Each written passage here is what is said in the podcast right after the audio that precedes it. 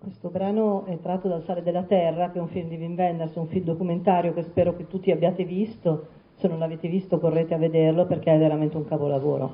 Credo che sia forse il massimo documentario scritto da Wim Wenders e merita tutta la nostra attenzione per conoscere eh, la vita, l'opera e anche l'anima di questo fotografo ma anche di questo regista perché è stata un'accoppiata veramente meravigliosa insieme al figlio che si è prestato e che è stato lui stesso regista insieme a Wim Wenders. Allora, chi è Salgado? La persona Salgado credo che vada conosciuta sia attraverso le fotografie che anche attraverso la storia della sua vita.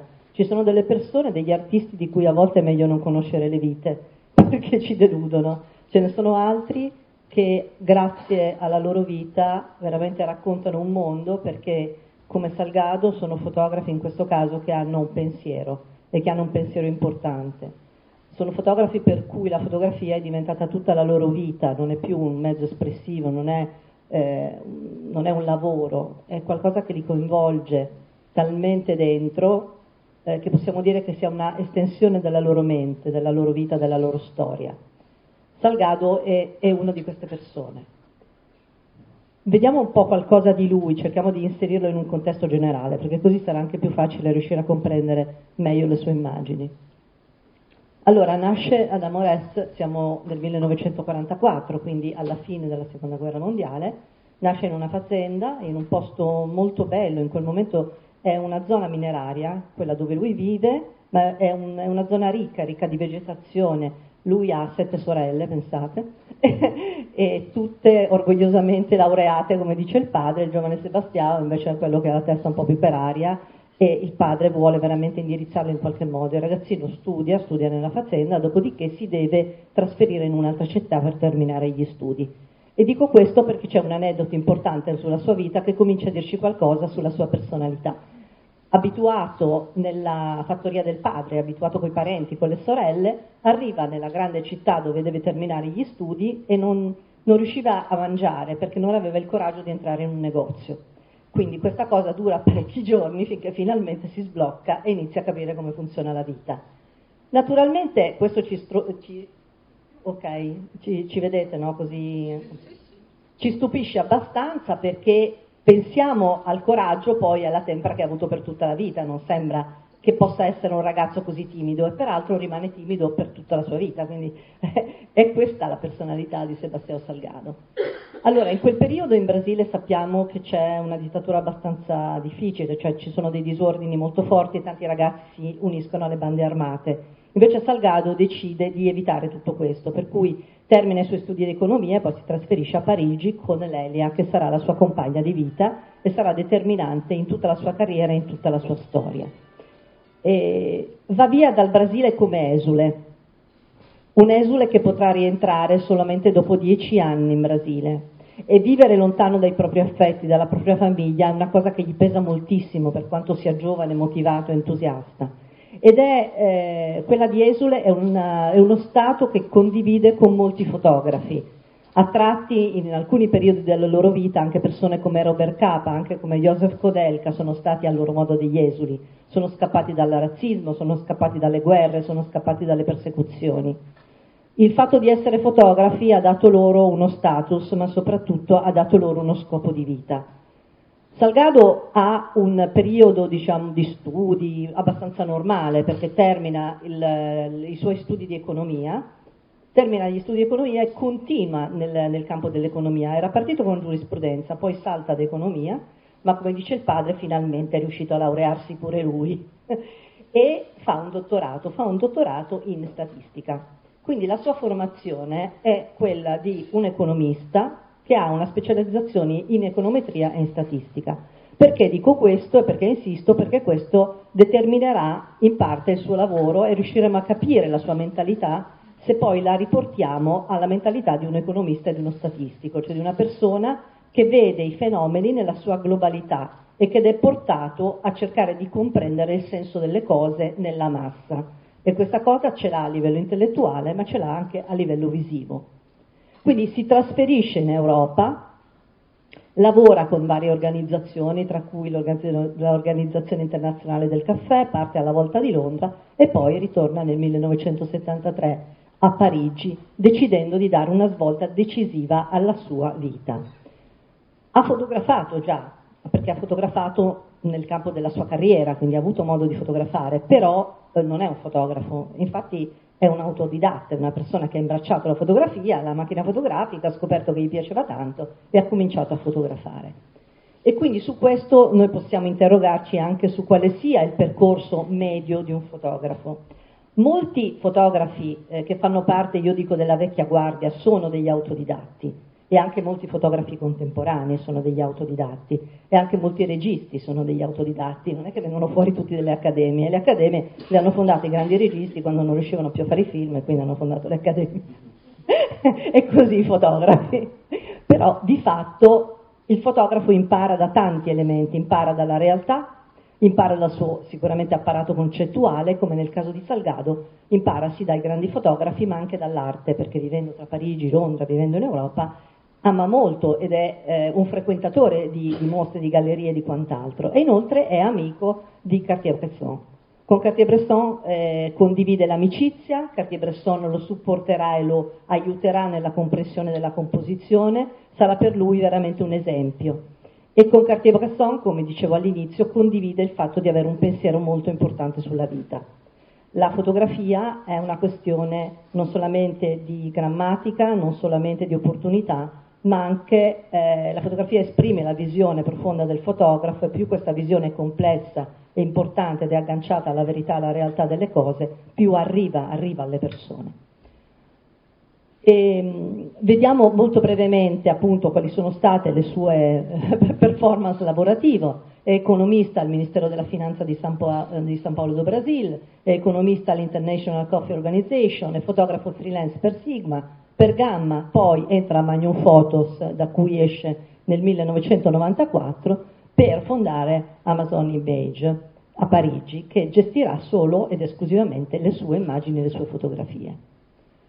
Eh, molti di noi conoscono Salgado attraverso l'ultima mostra che abbiamo visto a Roma, che è spettacolare, veramente credo che sia inarrivabile. Hm? Io ho visto un'altra grandissima mostra che è stata quella di Cartier-Bresson, però quella a Parigi perché in Italia l'abbiamo un pochino ridotta, un po' adulterata, ma questa è veramente uno spettacolo. E questa mostra è stata allestita ed è stata curata come tutti gli altri lavori da Lelia, che è la sua compagna. Lelia parte con lui, eh, rimarrà sempre accanto, è un architetto, prima di essere un architetto è una pianista, è una persona di grande sensibilità, che fa della sua vita il progetto insieme a Sebastiao, quindi non è eh, la moglie che rimane a casa con i suoi due figli a attendere che questo scavezzacollo ritorni, ma è compartecipe del progetto di Sebastiao Salgado e sarà determinante per la sua carriera e poi per la sua svolta. Allora, scusate, eh, voi conoscete molti libri, credo, di Salgado, molti di noi hanno a casa Genesis, hanno Amazonia in questo momento, forse avete visto Workers, Sahel, sono testi che hanno portato in giro per il mondo i suoi progetti. Allora, i progetti di Salgado nascono eh, con una preparazione molto lunga e qui entra un po' il suo modo di essere, suo, la, sua, la sua programmazione da economista. Cioè lui studia il fenomeno, cerca di capire i paesi in cui va dal punto di vista economico, dal punto di vista antropologico, cerca di trovare delle organizzazioni con cui fare i suoi viaggi, quindi non parte da solo alla volta così a Dio l'avventura, ma programma tutto in maniera meticolosa. Questo non solo per sicurezza, anzi non fondamentalmente per quello. Wow! Ma perché ci ha mandato un fulmine? No. Vai. No, è già successo una volta che mi era partito il proiettore, quindi ave- hanno avuto una performance perché non avevo le fotografie, forse qualcuno c'era si ricorda. Allora, quindi lui progetta a lungo questi lavori, li progetta cercando per ogni progetto appunto di seguire un concetto, di avere quello che si chiama un concept, un'idea produttiva che eh, trova conoscendo molto bene tutta l'area e tutta la situazione nella quale si muove. Quindi tutti questi progetti, che per esempio sono Serra Pelada, Workers, Terra, Migration Africa e così, nascono con una preparazione di mesi, mesi, a volte anni, quindi non è che venga paracadutato come sono molti adesso reporter in una zona di guerra, lo lasciano lì un paio di settimane e poi quando svernano se lo vengono a riprendere. No, lui prepara tutto questo e rimane con le persone per mesi e per anni, quindi soffrendo la loro vita, vivendo con loro, conoscendoli, amandoli. È un modo di eh, dimostrare anche l'affetto e l'affezione che ha nei confronti del genere umano anche se questa cosa via via vedremo che va a mutare. Uno dei progetti importanti, uno dei primi da cui parte è Altre Americhe, perché ovviamente vivendo in America Latina la cosa che ti viene più, più facile è dire, beh, sto a Milano, dov'è che vado? Vado a vedere la Brianza. E quindi lui va a vedere le Americhe. Le Americhe dove scopre, le Americhe sono, sono grandi, noi non, noi non abbiamo la percezione di quanto sia grande il Sud America. Ci sono centinaia e centinaia di culture, ci sono comunità che hanno una loro spiritualità, che hanno delle loro abitudini, dei loro usi, ma hanno anche un tipo di vita che è molto collegata in questo periodo ai problemi sociali, ai problemi politici, ai problemi atmosferici. In altre Americhe e poi in terra, dove racconta la storia dei contadini brasiliani senza terra, cioè quelle persone che lavoravano la terra ma che poi si dovevano spostare perché non avevano la possibilità di continuare il lavoro con, diciamo, con, eh, avendo la proprietà del loro bene, questi lavori lo portano dalle montagne fino a una zona del nord-est della, del sud, dell'America del Sud che lui definisce il Sahel delle Americhe perché noi non sappiamo che anche in quelle zone c'è siccità, c'è deserto. Quando pensiamo all'America, io penso spesso a Sud America come la foresta pluviale o come, non so, la Patagonia, è questo che mi viene in mente. Invece ci sono delle zone che sono molto disagiate.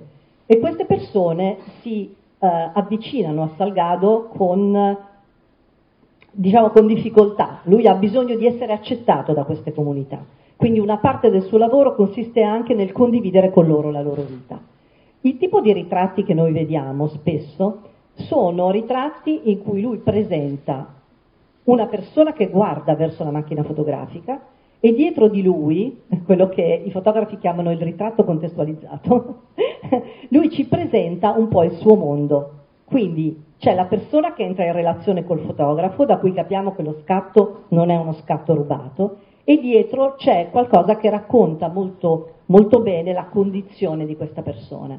Perché l'intento di Sebastiano Salgado, questi sono ubriachi, eh, non vi preoccupate, niente di grave, ehm, il desiderio di Sebastiano Salgado è creare degli scatti che siano eh, forti, che siano esemplificativi e sintetici rispetto a una situazione. Cioè lui cerca lo scatto che meglio rappresenta la cosa che sta vedendo. Quindi mh, ha una capacità veramente incredibile di unire la sua parte estetica con la parte etica e con la parte filosofica. Quindi riunisce tutto questo in una fotografia.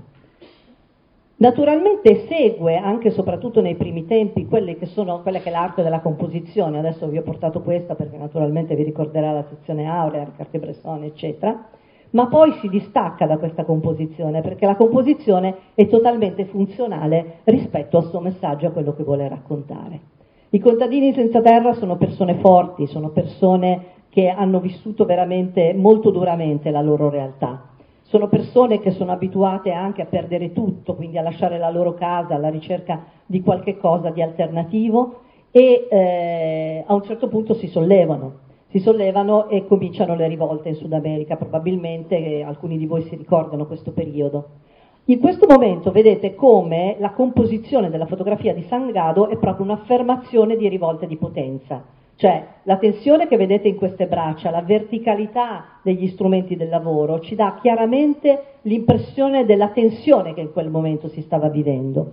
E una fotografia come questa è sufficiente per raccontare un fenomeno, come è altrettanto sufficiente una fotografia come questa, in cui noi vediamo delle persone che sembrano avere degli standard di vita, non voglio dire normali, saranno molto semplici, però relativamente normali, che prendono quel poco che hanno per trasferirsi dove? Non si sa, la siccità li spinge fuori dalle loro case. Ora vi voglio fare vedere una cosa brevemente, poi chi sarà curioso potrà andare su YouTube e vedere molto meglio questo video che vi propongo. Perché ve lo propongo? Perché molti si chiedono come faccia il fotografo a decidere qual è lo scatto migliore che deve utilizzare. È una domanda che ci facciamo in tanti.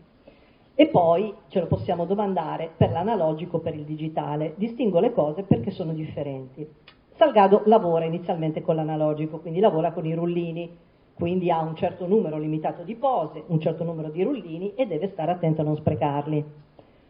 Allora, questo lavoro è stato fatto da William Klein su alcuni grandi fotografi, è solamente, mh, mm, non c'è bisogno che lo seguiate, basta che guardiate un po' con la coda dell'occhio, poi lo troverete su YouTube a definizione migliore.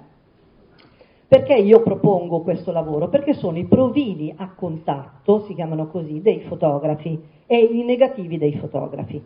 In un'epoca in cui le fotografie si facevano sul rullino e ogni posa veniva ponderata, il fotografo decideva con molta attenzione che cosa fotografare. Da qui noi ci rendiamo conto di quanti scatti Salgado abbia utilizzato per definire una situazione che lo colpiva. E guardando la differenza che c'è tra uno scatto e l'altro, ci rendiamo conto di quali sono i movimenti che il fotografo fa alla ricerca dello scatto migliore e più significativo.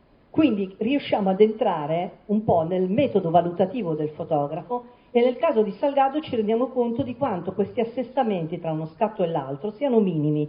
Questo vuol dire che lui aveva in testa più o meno quello che voleva raccontare, però è un perfezionista, un perfezionista nel senso del racconto, nel senso che ritiene che ci possa essere un'angolatura che aiuta meglio a raccontare questa storia. Quindi tutto questo perché io dico lo vediamo nei provini a contatto di chi lavora nell'analogico e non lo vediamo nel digitale? Perché nel digitale zompiamo da una parte all'altra, cancelliamo le foto, facciamo gli scatti a raffica, mentre chi lavora in analogico ha questo, ha questo stile, questa modalità. Per di più, oltre che renderci conto di quali sono gli assestamenti di inquadratura che un grande fotografo fa, capiamo quando è finito il suo tiro di corda, chiamiamolo così, e quando sta per passare a un altro argomento. Questo vuol dire che in quelle foto ci sarà la fotografia che lui sceglierà, e non necessariamente l'ultima, ma che lì dentro c'è qualcosa che lo ha soddisfatto. Dopodiché vediamo nello scatto successivo il cambio di inquadratura e ci rendiamo conto dove va lo sguardo. Quindi a volte troviamo dei capovolgimenti completi, finito questo, eh, questa sequenza di fotografie, passa a un argomento diverso, si allontana. A volte invece la situazione che ritrae è molto vicina. Quindi questa modalità di approcciare la fotografia per chi vuole capire meglio la fotografia e capire meglio qual è il processo di scatto, trovo che sia molto utile.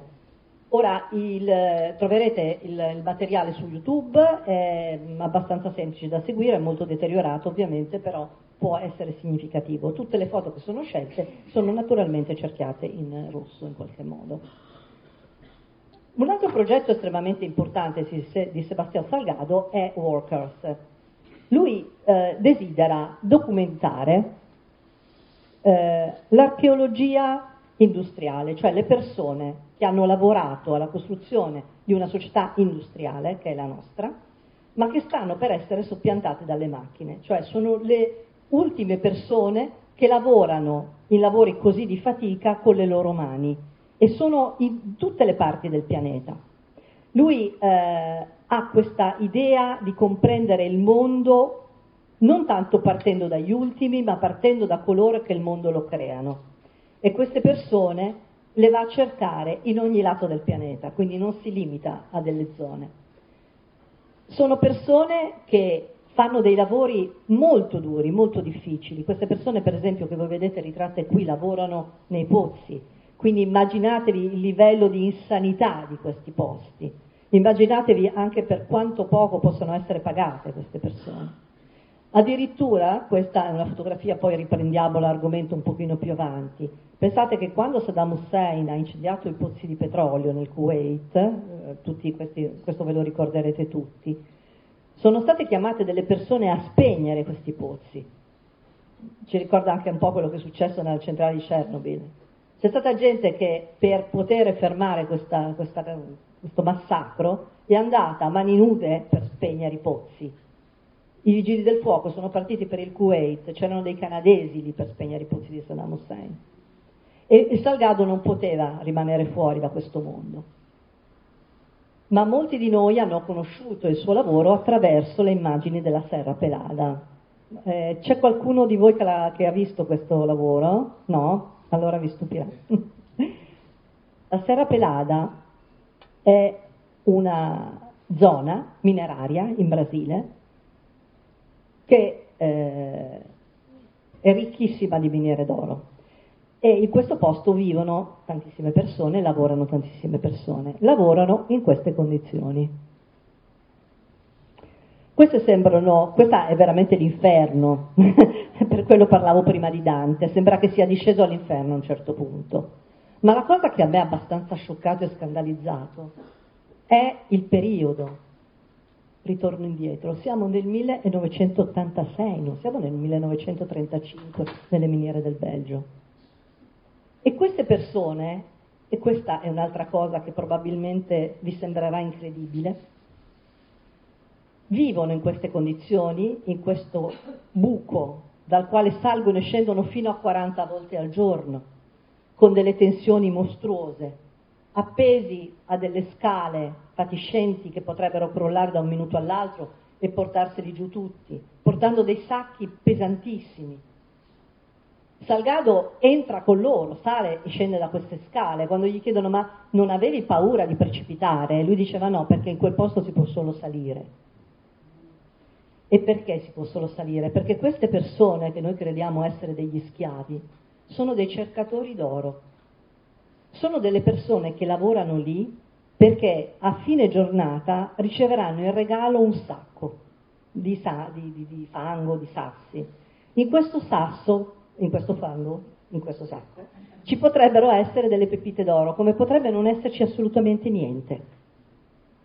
E queste persone sono intellettuali, sono lavoratori, sono insegnanti, sono persone di tutti i generi, non sono solamente dei diseredati o delle persone che si consumano, da, so, davanti al bingo della, del, del Sud America. Sono persone che fanno un lavoro normale, e accettano questo rischio e vivono in queste condizioni subumane perché un giorno potranno svoltare, perché un giorno la loro vita potrebbe improvvisamente cambiare. Io non riesco neanche a immaginare come si possa fare. cioè, è veramente qualcosa che mi, ha, che mi ha colpito, mi colpisce tutte le volte che la vedo.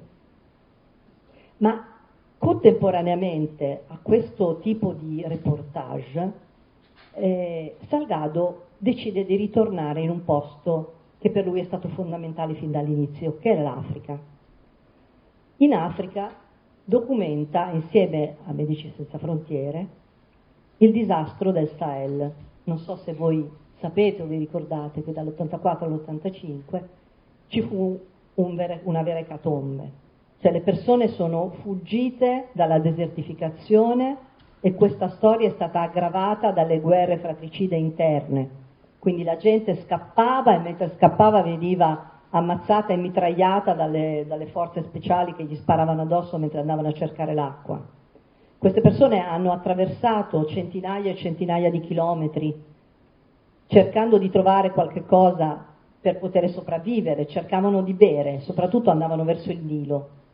E quando sono arrivati nel Nilo molti di loro avevano resistito in maniera eh, veramente eroica per potercela fare, per poter portare i loro figli ad avere un futuro e quando sono arrivati lì si sono resi conto che non avevano da mangiare e sono morti, sono morti dopo aver attraversato il deserto.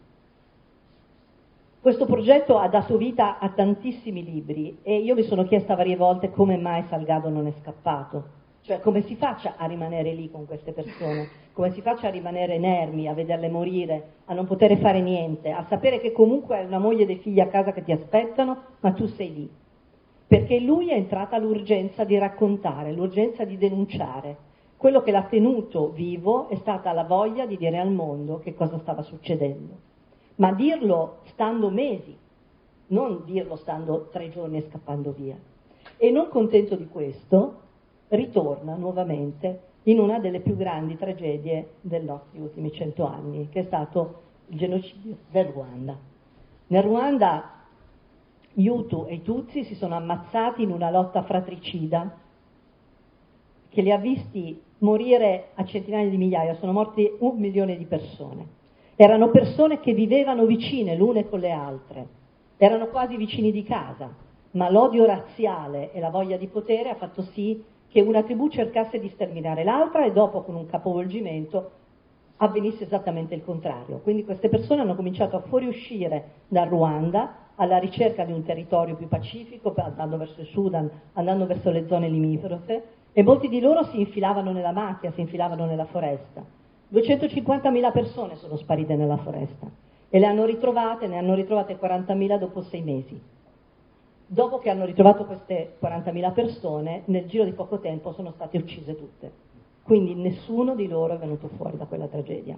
E mentre le persone andavano fuori dal Ruanda, Salgado con la carovana andava dentro, andava verso Ruanda, andando a vedere qual era la radice di tutto quello che stava succedendo, trovando lungo la strada morti per centinaia di chilometri.